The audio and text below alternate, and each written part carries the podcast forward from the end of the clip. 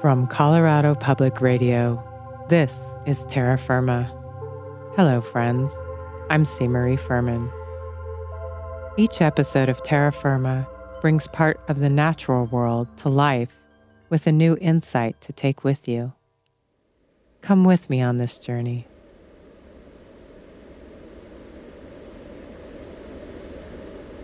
This time, into a frozen meadow beneath snow capped mountain peaks.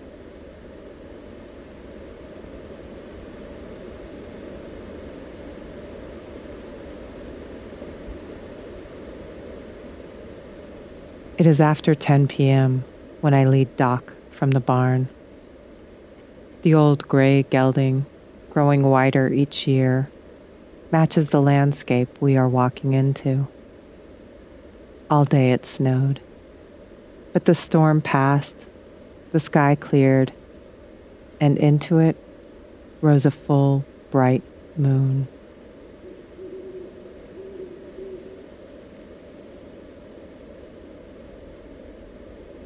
It was this I could not resist. A moonlit snowscape, late December, beneath Colorado's collegiate peaks. Doc lowers his head, and I guide the bridle over his ears and lay the reins on his neck. I place a blanket on his back, then pull myself astride him. He is a gentle horse, a good companion. We leave the bit, saddle, and barn behind as he carries me into the moonlit meadow.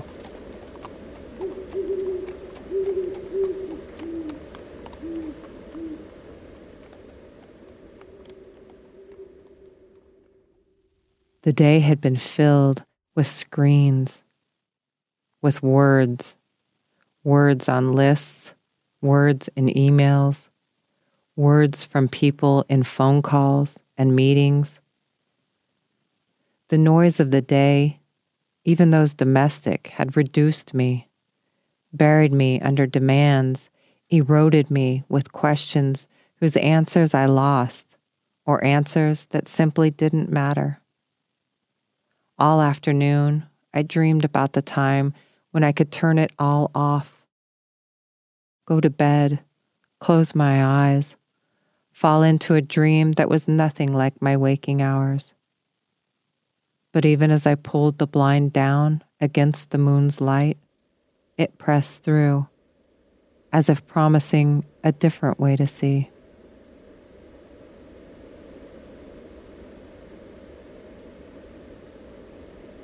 At the top of the horizon in front of me is Engineer Peak.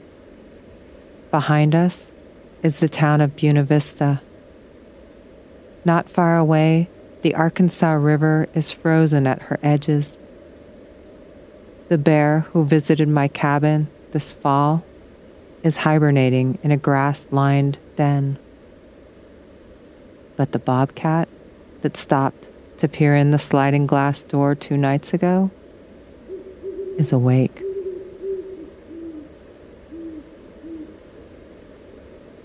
Her thick fur and paws are quiet as any in this range.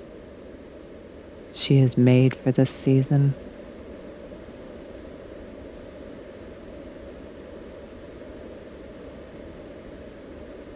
Doc's hooves make the only sound. The snow is fresh and the air is cold. His steps are more creak than crunch.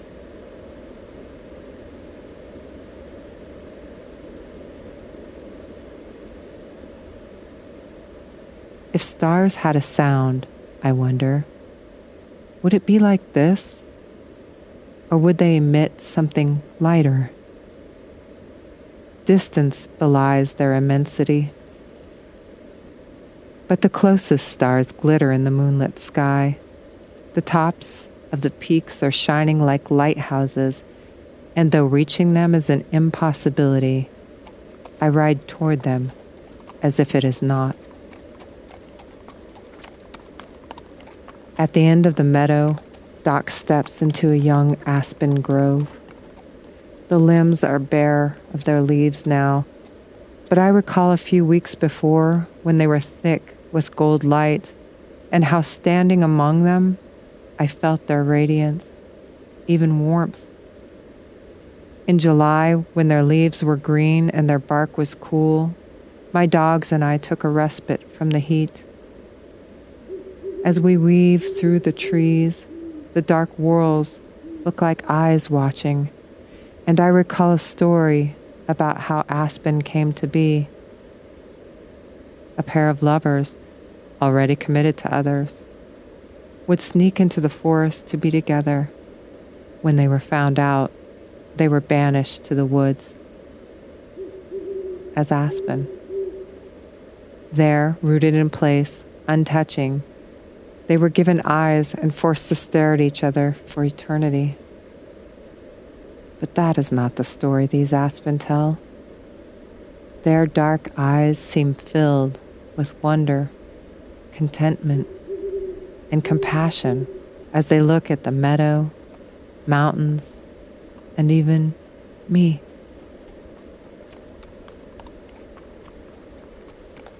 Doc slows to a stop. I turn and look back at the field, the peaks, and the sky.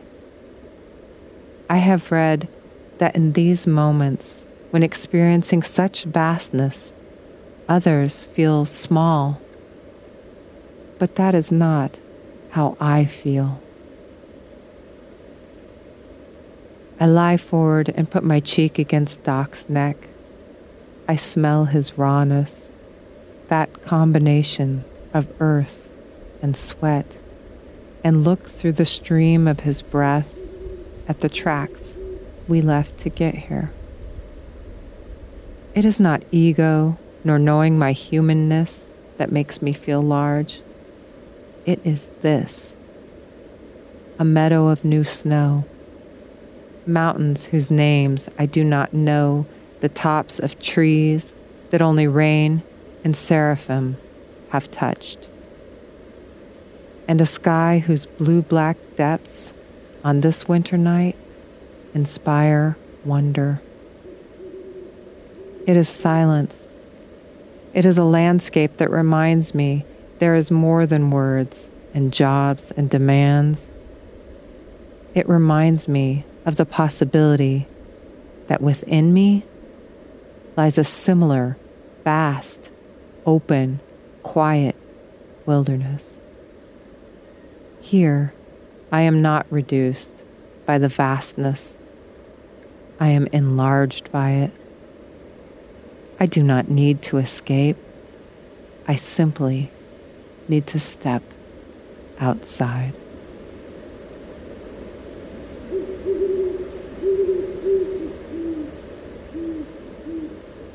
Doc exhales, and the cloud of his breath rises into the night.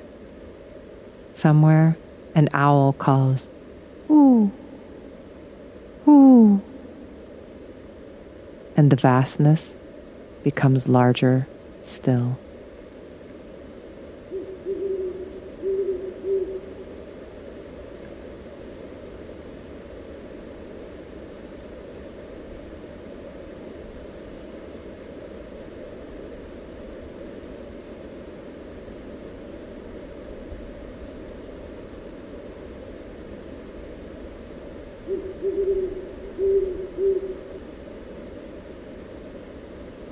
This field recording was gathered by Jacob Job.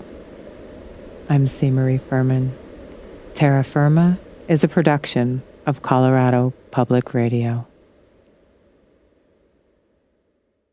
Ready to escape into nature? I'm Chris Morgan, an ecologist and conservationist based in Bellingham, Washington. I've spent decades traveling the world to study and protect wild places. And on the Wild podcast, you can join me for the adventure. Together, we'll hear inspiring stories about the power and resilience of our natural world and meet a few characters along the way. Listen to the Wild podcast from KUOW in Seattle, a member of the NPR network.